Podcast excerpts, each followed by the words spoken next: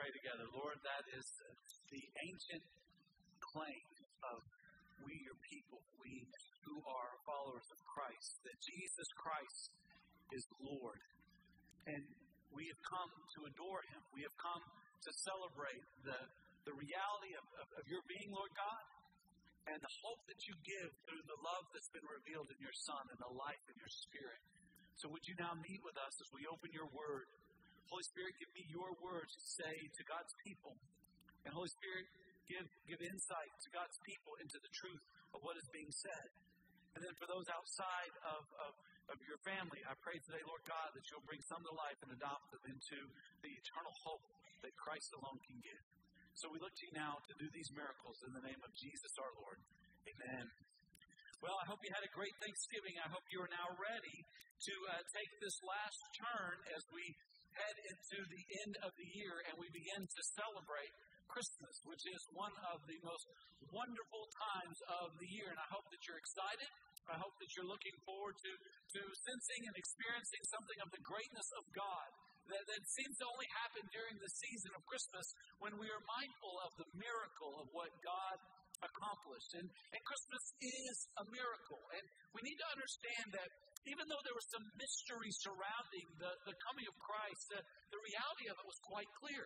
I mean, you think about what we've been studying over the last few weeks. If you've not been here, we've been studying the prophecies of Isaiah.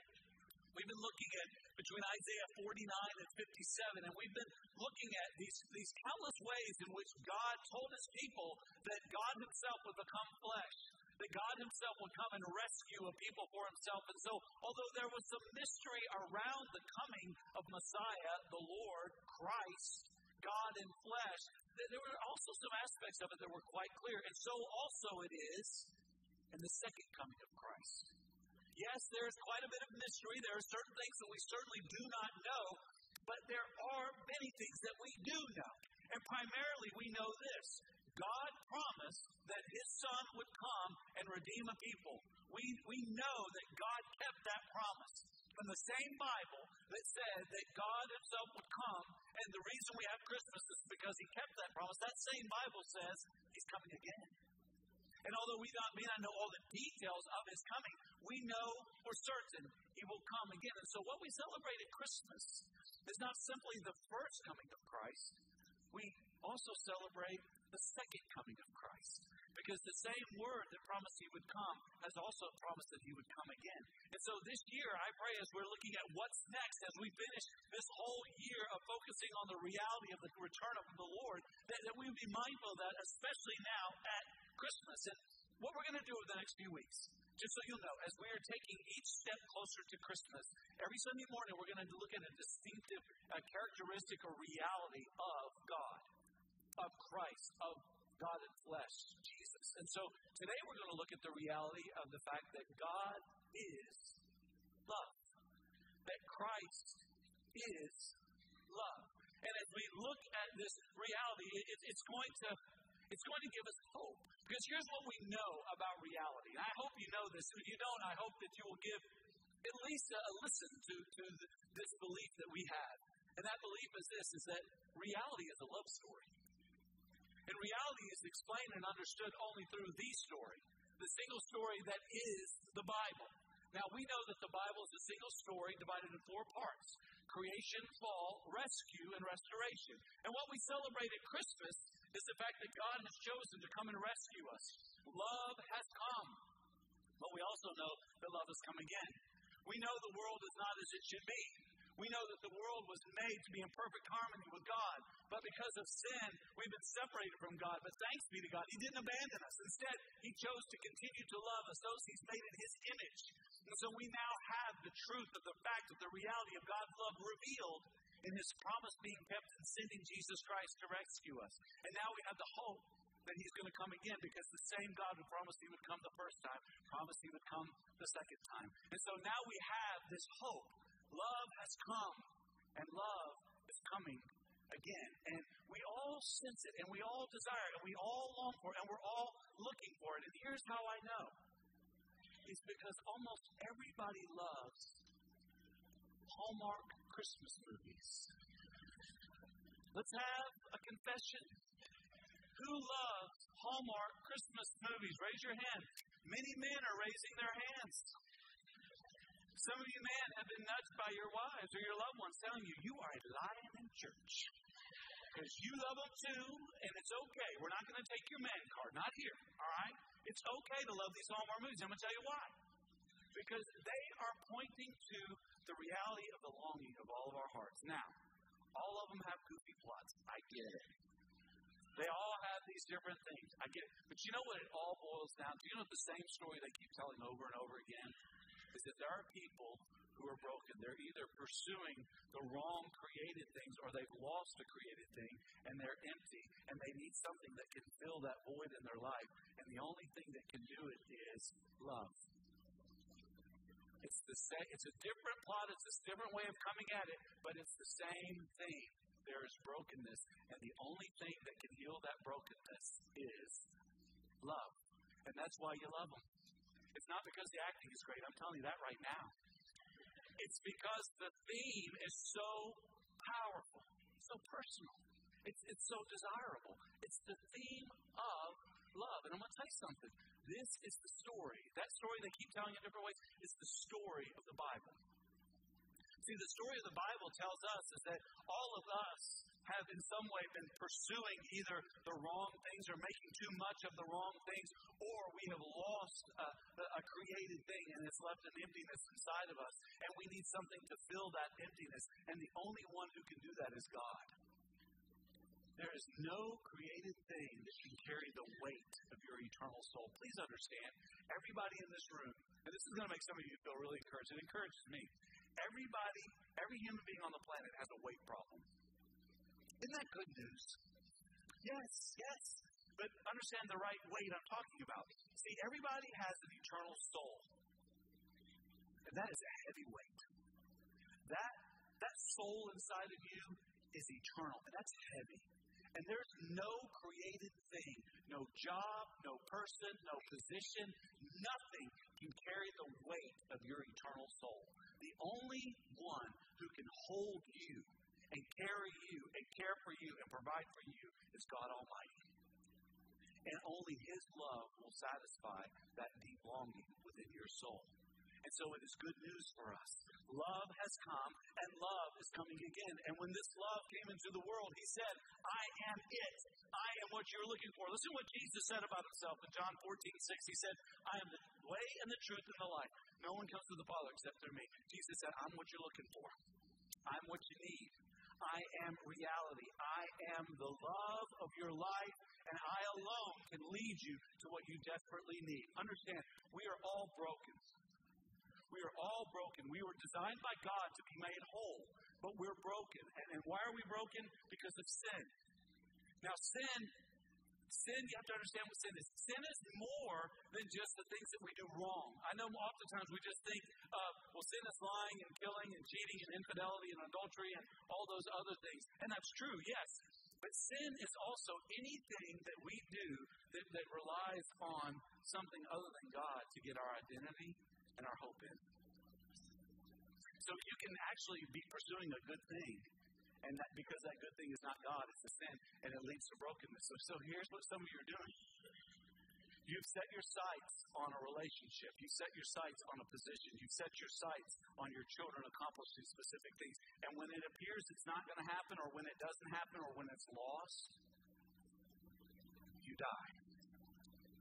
Some of you are here today and you would say, I, I, I, I've died. I, I just, I don't even know if I want to live. And the reason why is because you have pursued a created thing other than God to define yourself by. And that is sin. And whenever you do that, it always creates brokenness. It always creates emptiness. It always creates pain. And, and it's a punishment of your soul. But here's the good news the gospel is Christ has come. Love has come and will come again. And if we will stop relying on ourselves and stop looking at creative things and, and stop having our lives out of line of alignment with God and believe in Christ and give our lives to Him and receive His love, His love will fill our soul, it will handle the weight of our soul, and we will be able to pursue and recover God's design. That's the good news, and that's the story of Christmas. Now, a story to study this over the next few weeks we're going to look at something that we've never studied here at Living Hope in the 15 years I've been your pastor. We're going to look at the Benedictus, is what they call it. It is the prophecy given by Zechariah at the birth of his son John, who was the forerunner of Jesus Christ, the Messiah. If you've got your Bible, I hope that you do. Take it out and turn with me now to Luke chapter 1. Now, over the next few weeks, we're going to be looking at verses 68 and following through 79. Uh, but to understand that, we need to understand something of the background that builds to this, this beautiful benediction given by Zechariah. Now, understand you got to go back to verse 5. So, hopefully, you've got your Bible. We're going to do a little work this morning, so you'll need to be in Luke 1. And, and let's go back to verse 5. Now, here we find Zechariah is an older man, and he's been given the opportunity as a Levite, as a priest, to enter into the Holy of Holies to, to light the, the, the incense, which was a prayer to God. And Gabriel, the angel, shows up and says, Dude, good news. You're going to have a son, and you're in the name of John. And Zechariah, looking at his natural self, looking at things not from the reality of what God can do, but only thinking of what he can do, focusing on only on himself, says, I can't believe it.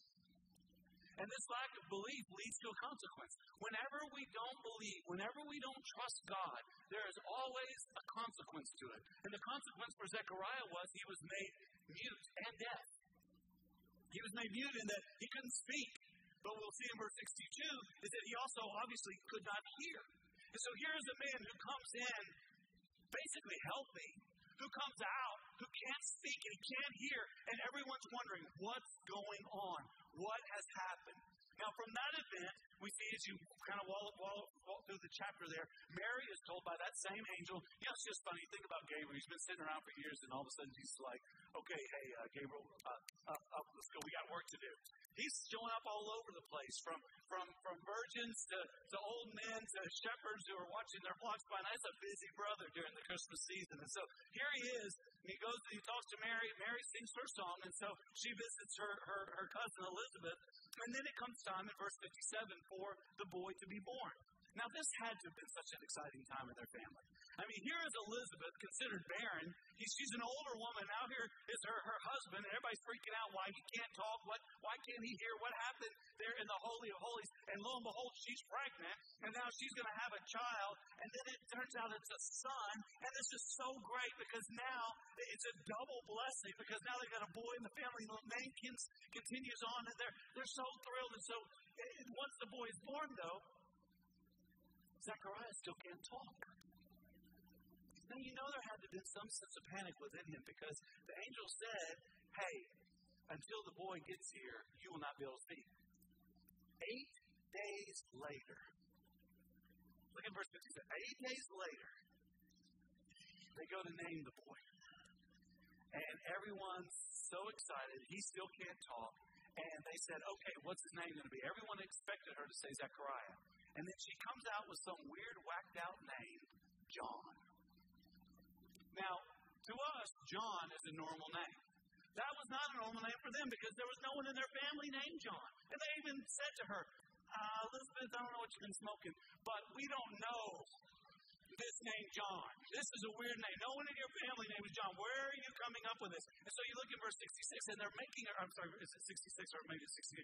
They're making a sign to, um, to Zechariah because he can't and they're signing to him, What do you want to name the boy? He asks for a, a, some kind of a board, and he writes his name is John. And that would have been somewhat miraculous because they knew that he had not heard Elizabeth say his name was to be John. So now he's writing down the name is to be John. And no sooner has he written the name down that he, he speaks and said, His name is to be John. So here is this weird, crazy stuff going on, right? Here's this older couple. They're having a son. The guy went mute and deaf for a while. Now all of a sudden he's talking. They're using some weird name, John, to name this boy. And so it says in verse 6, the whole community's talking about him, which of course is exactly what God wanted. He wanted everyone to know that there was something special about this boy because he was to be the forerunner to announce the coming of the Messiah. He was the prophet who was promised to come before the Lord. And so now there is this big suspense. Everything is built up. And then, under the inspiration of the Holy Spirit, Zechariah provides this, this spoken word, this prophecy, this beautiful Benedictus. This eulogy, which is the first Greek word there, of what God has done and what God is going to do. And so let's now look at uh, verse 68. I'm going to have Ansley Buchanan come up. Sweet Ansley, come up. And she's going to read for us verse 68. Let's all stand together in honor of God's word. This will be our focus text for today. Hold on, I'm not there.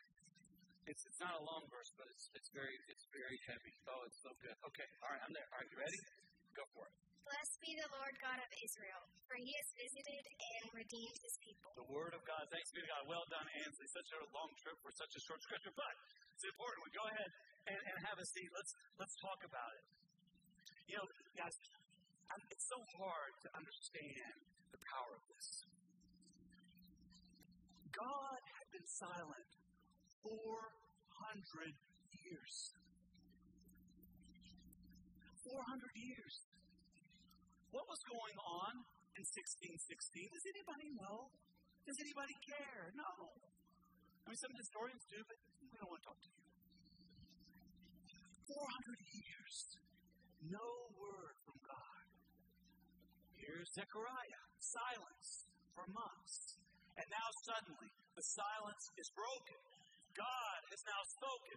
Now there is a word, there is a prophecy, there is something. And what we are hearing is love has come. Love will come again.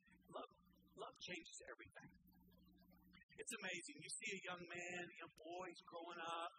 Mom's got to like threaten him to get him to take a shower every day, put on deodorant, brush your teeth, brush your hair, would you please? And then all of a sudden one day, he comes down, teeth brushed, deodorant on, hair brushed, extra smells, right?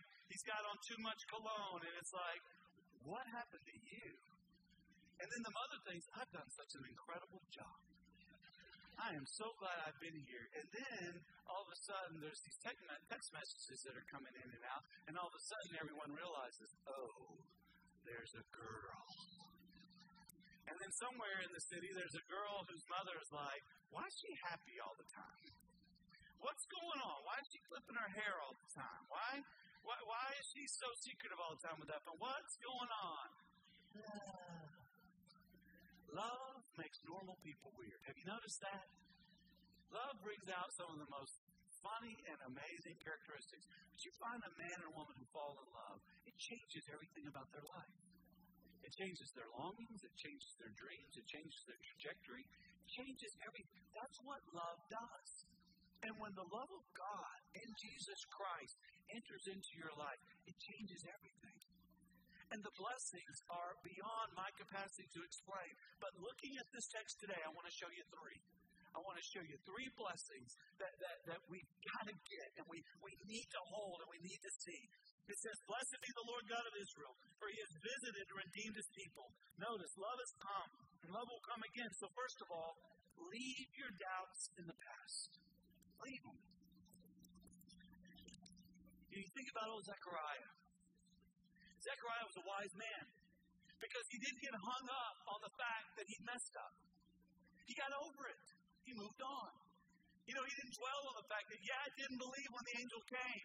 He wasn't sitting around feeling sorry for himself because he hadn't been able to speak or hear for the past several months. No, no, no. He got to the place where he said, you know what? It is what it is. What has been, has been for God's purpose and God's blessing, but now it's time to move on. Now we've got to get past the past. We've got to leave our doubts behind, and we've got to leave them in the past, and we've got to move forward. Friends, it's so easy to get bound up. But here's where I know some of you are today. Some of you are bound up in the failures of your past. You messed up. But I want to tell you that that failure need not define you. It can bless you. Failures can be some of the greatest blessings we ever experience in life if we let them be. Not only failures, but fears. Some of you have been hurt and you, are afraid. You're afraid to, to step into another church congregation and be a member because of what happened in the last one. You're afraid to serve in a capacity because it hurt. You're, you're afraid to let your heart out there to engage with other people because someone hurt you. And you got to understand, hurting people hurt people. And so some of you, you have that fear inside of you. And so love is crippled because you can't, with faith, trust in the love of God to move you forward. And so, so some of you are hung up with failure. Some of you are hung up with fear. Some of you are just frustrated. And you're frustrated that you have not fulfilled the plans that you made in the past. You know, isn't it so smart of Zechariah that he didn't say, Well, I didn't want to be a dad at this age. I didn't want my life to go like this. I didn't want to miss out on speaking and hearing, but I didn't want to, this isn't what I chose. Instead, he just looked to God and said, Praise be to God. He has a plan for my life. Praise be to God. I, I need not stay stuck in what was. I can now embrace what is and what will be because love has come and the love will come again. And some of you, you're, you're just worn out with the fatigue of the past. You're just tired.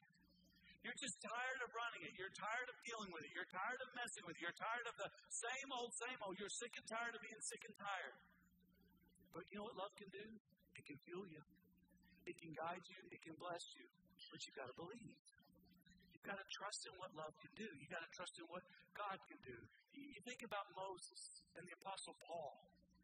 Their past very easily could have hung them up and kept them from pursuing and becoming a part of God's grand design to bring salvation and truth to the world. But they didn't because they left it behind. Here's what you got to understand your past can be one of the greatest means for you to do ministry. We have two ministries in our church that impact people's lives in a very powerful way. One of them is grief share, and the other one is divorce care. And there is there is a crippling pain that occurs with people who lose loved ones or who lose their identity because their identity was wrapped up in a job or a position or a person that they no longer have, and there's grief. And we have people that have been through that grief. And this past, over the past few months, they've been walking with people through grief share, and their pain has become a ministry. Their past has become a means by which others can be blessed. Same thing with divorce care. We have men and women in our congregation who've gone through the pain of divorce. And they now provide ministry for those who are going into or coming out of divorce. And rather than allowing their past to, to keep them from pursuing and experiencing the love of God, they're now able to say, you know what, this is not something I'm proud of. This is not something I would have chosen. This isn't what I wanted. But thanks be to God, He loves me still. And there's ministry in that. Some of you are hung up. You're hung up. And, and friends, you gotta let it go gotta let it go. You gotta go forward. Now, some of you are really tangled up. And, and that happens. It's happened to me. It's happened to me at times in my life where I was so tangled up, I couldn't tell which way was up. And I needed to talk with someone. And so we, we provide a resource here at our church. It's a counseling center, the Hope Center for Biblical Counseling. And listen, if you're hung up or someone you know is hung up, please, today, go to the website, livinghopecares.org. Click on the tab that says counseling. It'll ask you a few questions, and someone will be in contact with you within 24 hours. Someone who understands the Word of God. Someone who understands life and reality and the hurt and hardships. Someone you can talk to. Or if you want to call, just call and leave them a message. Say, hey, I need to talk. You can call them today. They'll be, they'll be in response to you tomorrow. Friends, here's what you don't need to do you don't need to get stuck or stay stuck. Let me say to you this way it's okay to be haunted by the past, but it's not okay to be defined by it and stay there. You gotta let it go. You gotta move forward. And because love has come and will come again, we, you can leave your doubts. You can leave it all in the past and you can go forward. The second blessing that you can have is this love has come and will come again. So lean into the hope of the future. Look at how he describes this. Look at verse 68 again. Look at the tense of these verbs. Blessed be the God of Israel, for he has visited and redeemed his people. It's past tense. But when Zechariah wrote it, it hadn't happened yet. How can that be? We have to understand that when you live by faith, you can trust what God has said, and it is though as, as, as it has already happened. See, we who believe, we live in this reality. It's called the already and the not yet. See, we already have all the blessings and promises of God. We just haven't yet experienced all of them fully. And so, what we see happening here is he says, God would visit. God would is it? What's he talking about? The fact that God would become flesh, that, that, that Jesus would live a holy life. And then it says that he would redeem, he would die for the sins of all who believe, that he would give them new life. And so here we are, many who believe. We're, we are made righteous by Christ, but we're not as righteous as we're going to be when heaven comes. We have that already, but not yet. We're saved, but not to the extent we will be when Christ returns. So it's already, but not yet. We're a part of this family of God, and, and yes, that's what we are, but not fully. Yes, we're a part of it, but not fully as we will when heaven comes. And, and what we are able to do as God's people because of the gospel is that we can hold on to what He's given, but we can look forward to what is not yet. And what we've been given is enough to guide us, to hold us, to enable us to know how to live. But we have this, this glorious hope of a future, knowing that God's not finished yet. You live with that?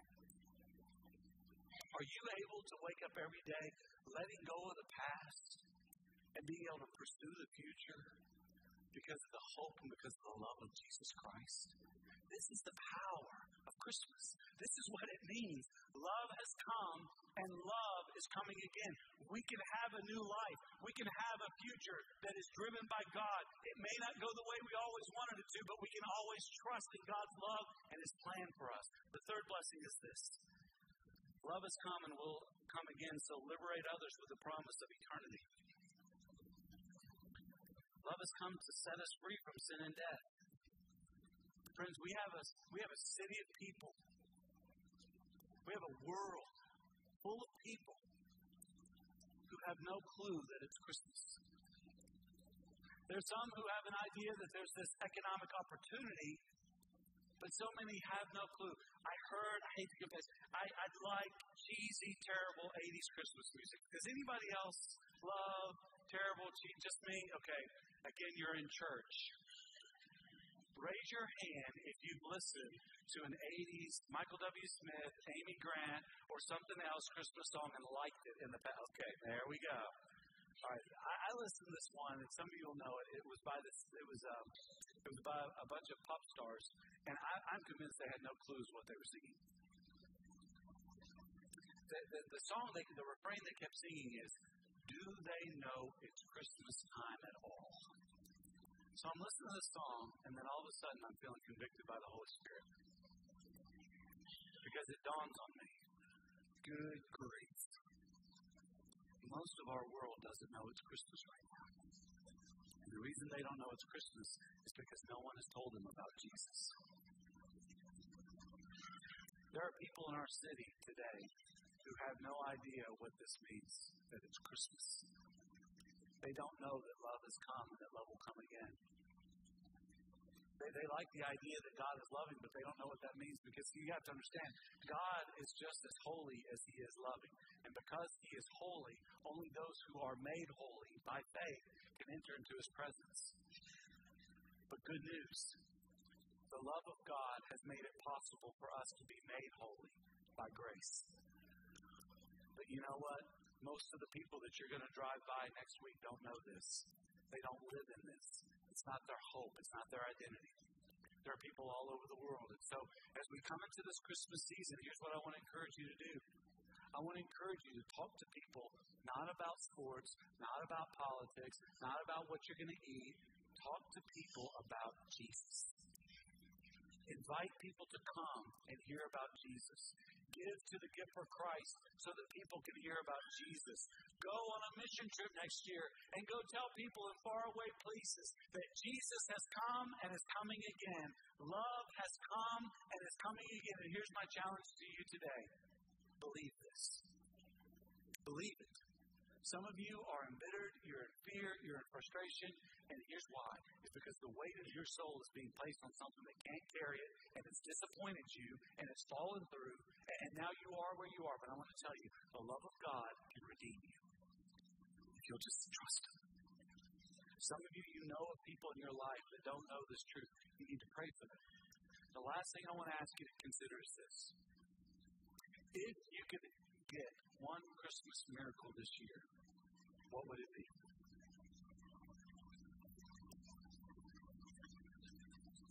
Two sides to this. For some of you, you're beginning to think about okay, Lexus or BMW? Let me just give you a heads up. If what your Christmas miracle is, is about you and your selfishness, probably not going to get it. You might, but it might be a curse more than a blessing. If your Christmas miracle would be something that would bring glory to God and blessing to other people, you have every reason to hope for it, to ask for it, and to expect it.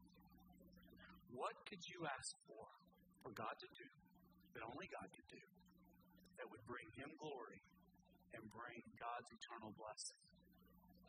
Would you pray for that this morning? Can you pray for that this morning? You can if you know that love is come and love is coming again.